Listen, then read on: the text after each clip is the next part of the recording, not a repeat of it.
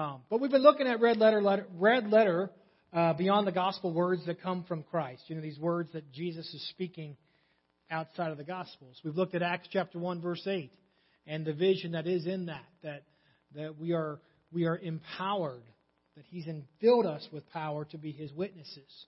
Jerusalem, Judea, Samaria to the ends of the earth. And last week we looked at the reality that Paul there was a vision that God was calling him Saul at that time a vision God was calling him to, but God actually spoke to him how much he would suffer for his name. The reality that when we are doing God's work, we shouldn't be surprised if we suffer.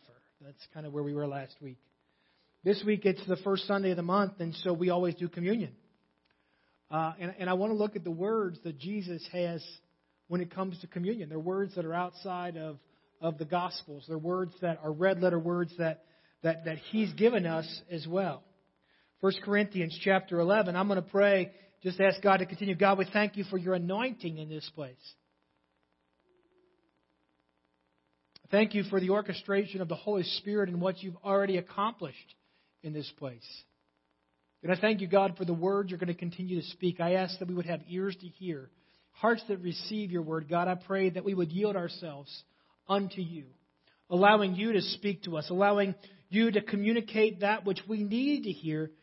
In the name of Jesus Christ, I pray. Amen. You recognize I often I often read these words when we do communion. Uh, 1 Corinthians chapter 11 verse 23 says, "For I received from the Lord what I also passed on to you. The Lord Jesus, on the night he was betrayed, he took bread, and when he given thanks, he broke it and said, This is my body, which is for you. Do this in remembrance of me. In the same way, after supper, he took the cup, saying, This cup is the new covenant in my blood. Do this whenever you drink it in remembrance of me. For whenever you eat this bread and drink this cup, you proclaim the Lord's death until he comes. Who spoke these words? Okay, Jesus did, but who spoke them to the church in Corinth? Paul, right? Now, this is going to surprise some people. Most profound thing you're going to hear all, all morning long, I'm going to tell you. Paul was not at the Lord's Supper. Right? We're all, we're all on the same page. So Paul starts this, this verse, these verses that we often use in communion out. He says, For I did what? I received this from the Lord. And then I passed it on to you. Paul was the one who was the pastor who got the church in Corinth going. Paul was called by God to minister to that church. And we'll see what's happening in that church prior to Paul reminding the church, hey, God spoke these words to me, and I passed them on to you. So what was happening in the church in Corinth as, as Paul was speaking to them. What was going on in their church that Paul had to remind them what the Lord was speaking to them? In, in, in, in, the same chapter, just a few verses before Paul speaks, we see something. In the following directives, now, if, if dad starts this way, you're probably in a bad spot. Now, I can't imagine speaking to my kids this way, but hey, in the following directives, I have no praise for you. For your meetings do more harm than good. In the first place, I hear that when you come together as a church, there are divisions among you. And to some extent, I believe it. No doubt there have to be differences among you to show which of you have God's approval. So then, when you come together, it's not the Lord's Supper you eat, for when you're eating, some of you go ahead with your own private suppers, and as a result, one person gets hungry or remains hungry, and, and another gets drunk. Paul is reminding the church in Corinth of what God spoke to him because something has happened in the church. They've been practicing the Lord's Supper, and what's been revealed? Paul says, All I've heard about are the divisions that are coming up in the church. Now, if there's one thing the church does where we should be united, if there's one place the church can come where we should be together in mind, spirit, soul, mind, spirit, whatever you want to say, it's got to be the Lord's Supper. Jesus Christ, in the, when he was when he was getting ready to be crucified, he, he had that meal with his disciples that was a revelation of what was to come, and he said to do it in remembrance of him. Yet, because the church was divided, the vision began to trickle down into the ministries of the church. And so Paul writes these words to a church that is divided. I'm gonna, I want to I want to pause there because man, this has been a tough week when it comes to division. I, I, I don't know many people that watched Monday night and were satisfied with what they saw. We had two people who were on a stage that could not agree with anything. Their, their moment on Monday night, the presidential debate, seemed to highlight the reality of the world right now. That we are so divided that I'm convinced we could not look at the same thing and say the same thing for whatever reason. I mean, I left that debate thinking, man, I just want to call someone who thinks differently than me and have a conversation just to prove it can happen. Like seriously, like that's where my heart was after that. And then we proceed in the week and, and we're watching these things and, and then all of a sudden the president is diagnosed with coronavirus and, and I'm telling you, I was amazed at the division that came in that moment. Friday I had to get off the computer because I was watching as people were unfriending each other. If you've got any idea of social media, because of someone's physical diagnosis. And I thought, what are we modeling? I'm a parent, I've got four kids. And I recognized oftentimes what's get modeled, what is happening out here begins to trickle down and come into here, and then it comes into my home, and it, and it can come into my family. And I thought with my kids, the last thing I want right now, the world, it doesn't matter what it is, whether it's the civil things, whether it's the racial things, whether it's the virus, whether it's the, the, the political things, it seems to be that division is becoming okay. It's normal. You expect it. And as it becomes normal and okay, then I believe it begins to trickle down into the different parts of that society, whether it's the United States, and it trickles down in, in, into states, and then it trickles down into ca- communities, and it trickles down into homes, and, and, it, and it just keeps coming and coming. Paul's seeing that reality in the church. You know, there's divisions among you, right? That's where he starts. There's divisions in the church, and it just keeps coming down. And because of these divisions, we can't even come celebrate the Lord's Supper together. You got that screwed up. Some of you guys are getting drunk while other people aren't eating the thing. I mean, seriously. I can't imagine that's what Jesus was thinking when he was talking to his disciples. Here's someone, get drunk.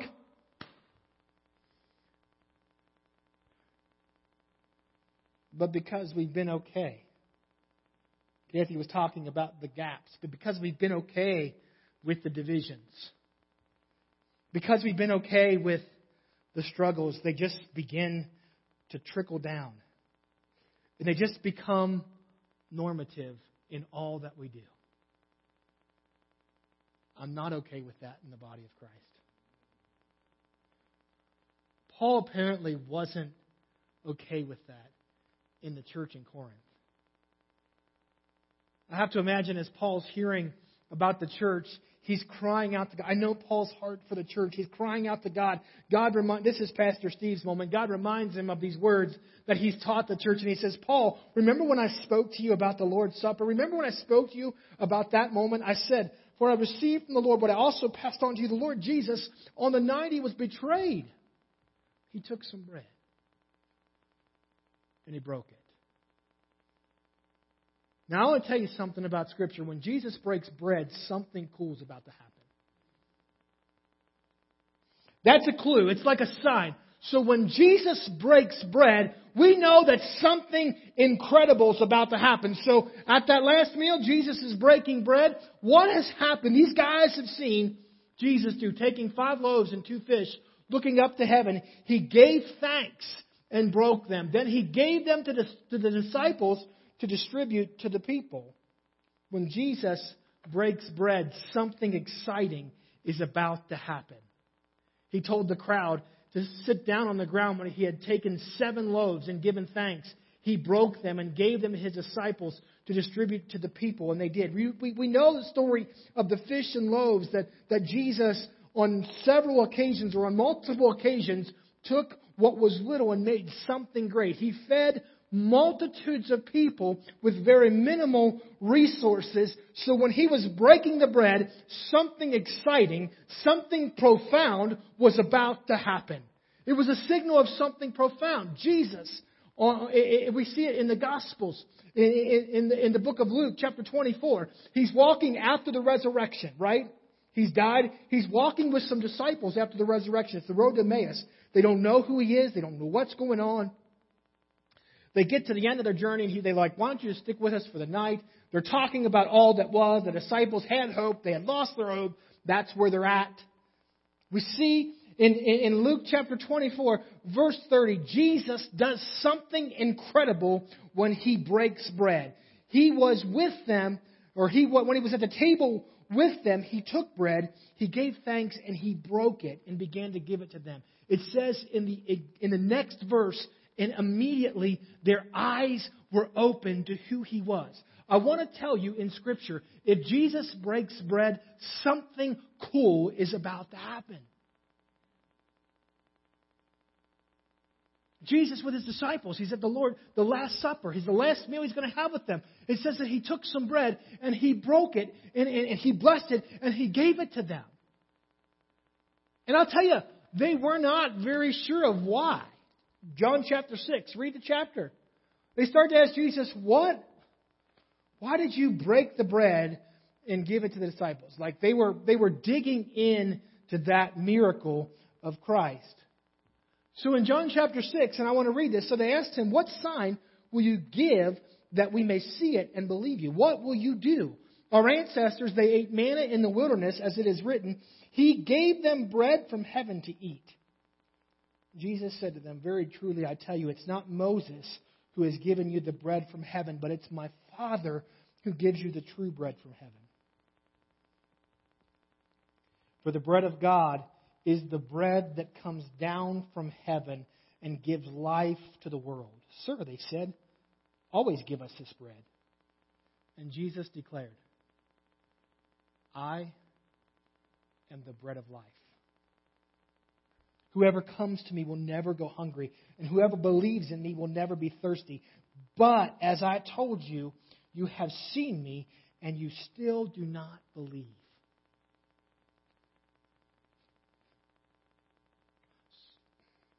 Go to the next one. Nope.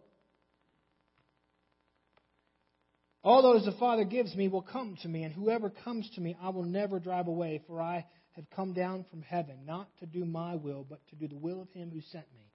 And this is the will of him who sent me, that I shall lose none of all those he has given me, but raise them up at the last day. For my Father's will is that everyone who looks to the Son and believes in him shall have eternal life, and I will raise them up at the last day. At this, the Jews began to grumble about him because he said, I am the bread that came down from heaven. If we can jump forward just a bit to 40, 48, I am the bread of life, he says again. Your ancestors, they ate manna in the wilderness, yet they died. But here is the bread that comes down from heaven, which anyone may eat and not die. I am the living bread that came down from heaven. Whoever eats this bread will live forever. This bread is my flesh, which I will give for the life of the world. I will tell you this is a hard teaching for the disciples because it says after they heard this, many of them left because it was too hard for them to understand. Jesus desires that we comprehend what it means for Him to be the bread of life that was broken, that we could, if you read those stories in those examples with the fishes and loaves, everyone ate until they were what?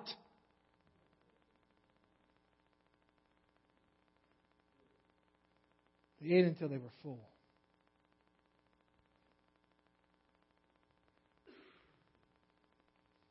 Jesus, knowing what he's done, knowing what's been demonstrated, says to his disciples, and he picks up a loaf and he breaks it before them. I've got to imagine if I've been there when Jesus broke bread, I'm watching. Those ones that might have been confused, those ones that were still wrestling with this, those ones that heard Jesus say, I am the bread of life. They're watching him in that moment and he takes this loaf and he breaks it and says, this is my body. This is who I am, which has been broken for you. The body of Christ was broken for you. Why? So that you could be full.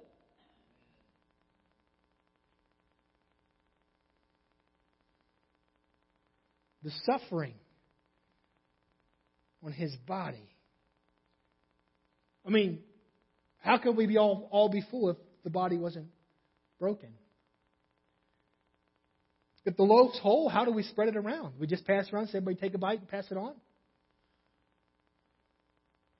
It has to be broken in order for us all to be fulfilled. That's what God desires for us to understand. He's speaking this profound truth about fulfillment, and there's a church, there's a people that are so broken, so divided, that they're talking about who can and who can't, that they're hating each other, not demonstrating love, and Jesus' sacrifice is what's being illustrated in that moment. How? Because it was okay. because they were okay with it. Division was just part of them. It says he took a cup. It was, it was the cup of the new covenant in his blood.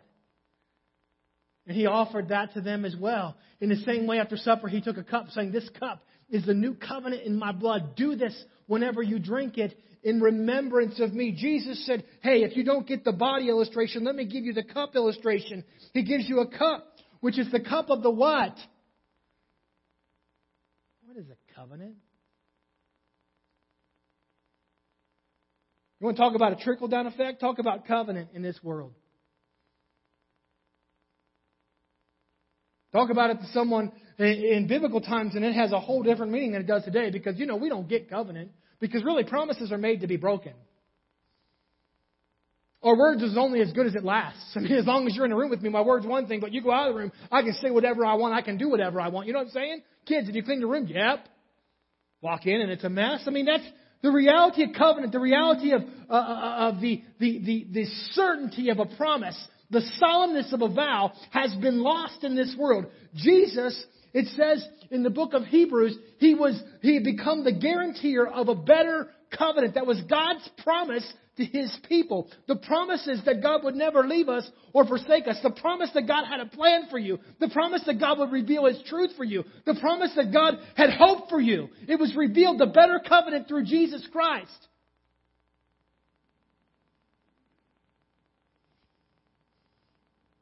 But covenants in Scripture were identified by blood.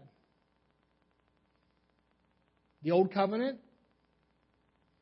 what sealed the, what sealed the promise? It was the blood, right, of the animals.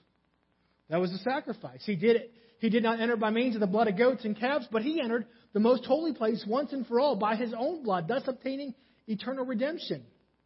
The blood of goats and bulls and the ashes of a heifer sprinkled on those who are ceremonially unclean sanctify them so that they are outwardly clean. How much more then will the blood of Christ, through him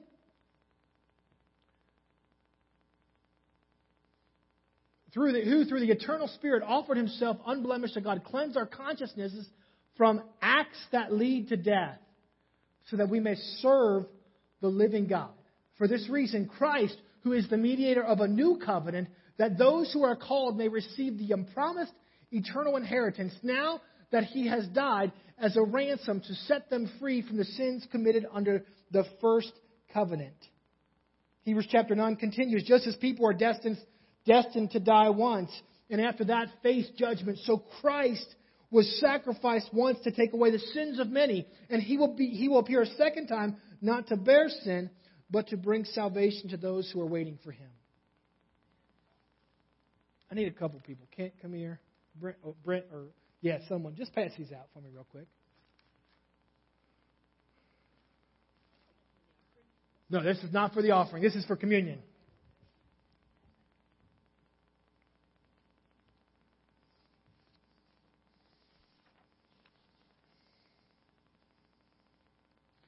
You know, in just a moment, we're going to take communion.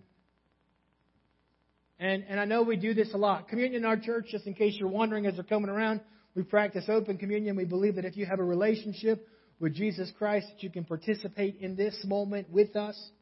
So please don't hesitate to take communion. But I want you to not open that just yet. I want you to, to just hold it in your hand. Sometimes the, we, lose sight of what we're holding. You know, it can simply be a loaf of bread, and it can simply be just another cup. It can simply be just another Sunday. This can simply be just another routine. This can, this can be what we always do. This can be everything that, that always was.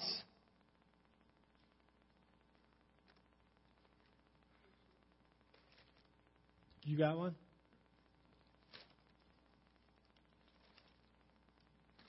But Paul, as he's ministering to the church in Corinth, he said, I received this from God. And I want you to remember this. You know, you guys, we can get to intercession right now. The brokenness that's around us. We can get to all, all, all that's going on, and we can go through these motions one more time. Paul is illustrating hey, what's in your hands?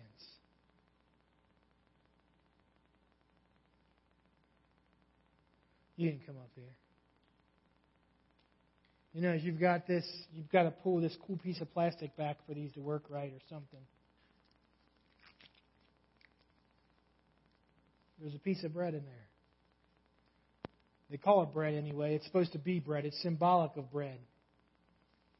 I want you to hold that piece of bread.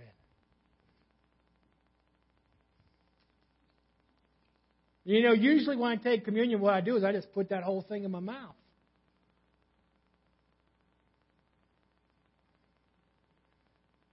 But the verse that we've been focused on says Jesus, says Paul said, For I received from the Lord Jesus what I, what I also passed on to you. The Lord Jesus, and the night he was betrayed, he gave thanks.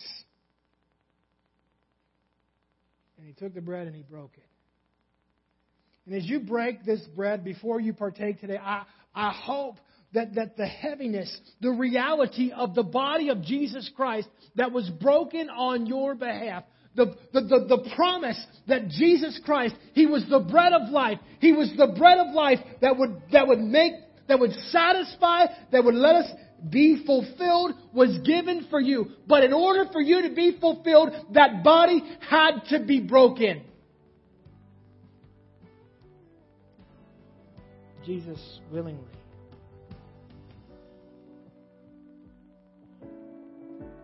Let his body be broken so I can be fulfilled.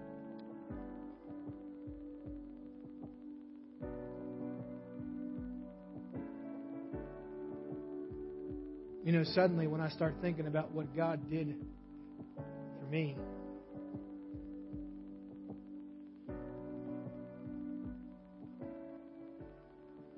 what he did for others. Those dumb Facebook posts, those foolish comments, they don't mean so much. Because his body was broken so that they could be filled.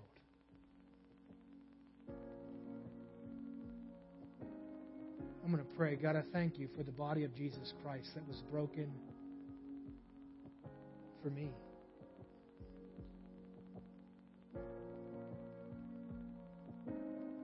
And God, I pray that just as, as Paul received these words from you, I would receive the promise of the bread of life this day, the suffering that was endured so that I could be satisfied, so that I could be fulfilled, God.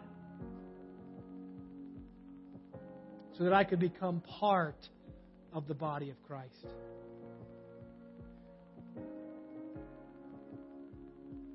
A body where you desire there to be no separation.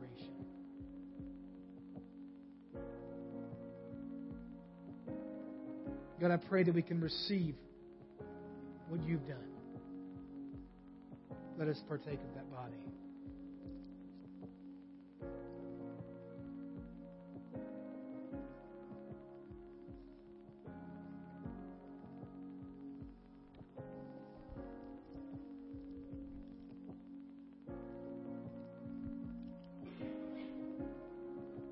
got a cup. I'll be candid, not so good grape juice in your hand. It's not about the grape juice. What's in here is subpar. But what Jesus offered was perfect. He said, I'm the mediator of a new covenant. And the fullness of the covenant, the fullness of that promise is in this, is in this cup. In that promise, it's been sealed by the blood of Jesus Christ. Once and for all.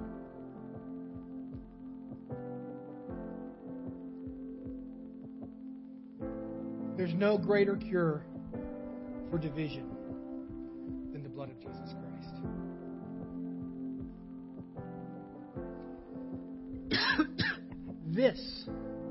how God reconciles all men to himself. Someone can ask me politically, give me a drink. How do we do this?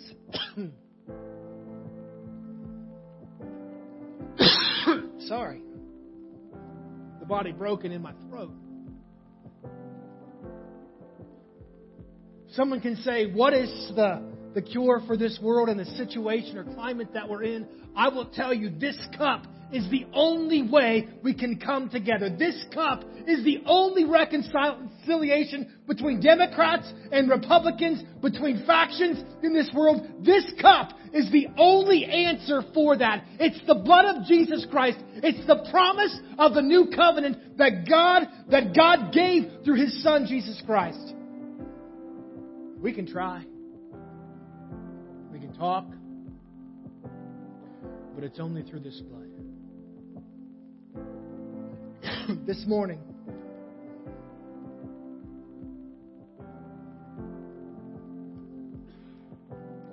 I'm going to have Pam sing because I can't talk anymore.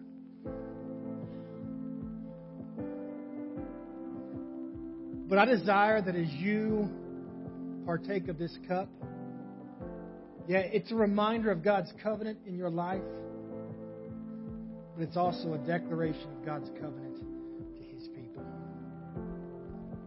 God's will is that none would perish, but that all would have everlasting life. God's will is that everyone would call on the name of Jesus Christ. This is a moment of intercession. This is a moment of standing in the gap. I, I hope that as we receive God's covenant, I'm receiving His covenant for my home. God, I don't want anything that divides in my home. I'm receiving His covenant for my family. God, I don't want anything that divides in my family. I'm receiving His covenant for our community. God, I don't want anything to divide our community, our state, our land, our nation, our world. That's the promise. That's what this moment is supposed to be about. It's not supposed to be defined by the division, but it's supposed to be determined by our Savior. Savior. Gosh.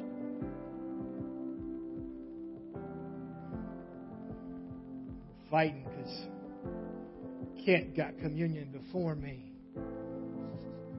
Pastor picked him and not me. Come on. This cup is so much.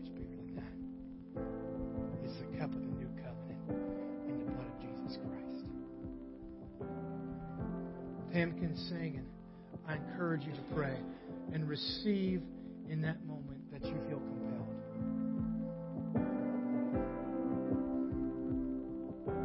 God, I pray for our land. God, I pray for our homes. God, I pray for our lives that have been surrounded by division. For our minds and our hearts. God, I ask that the blood of Jesus Christ, the only cure, the only answer, would be revealed. God, I pray that I could sense the weight of this covenant, the fulfillment of this covenant. When I drink this cup, God, the promise of eternal life, the promise that sin has been defeated, the promise that I have an eternal hope in you is mine. Revelation that you'll never leave me. Will proclaim your death until you come. Can we all agree division in the body isn't okay?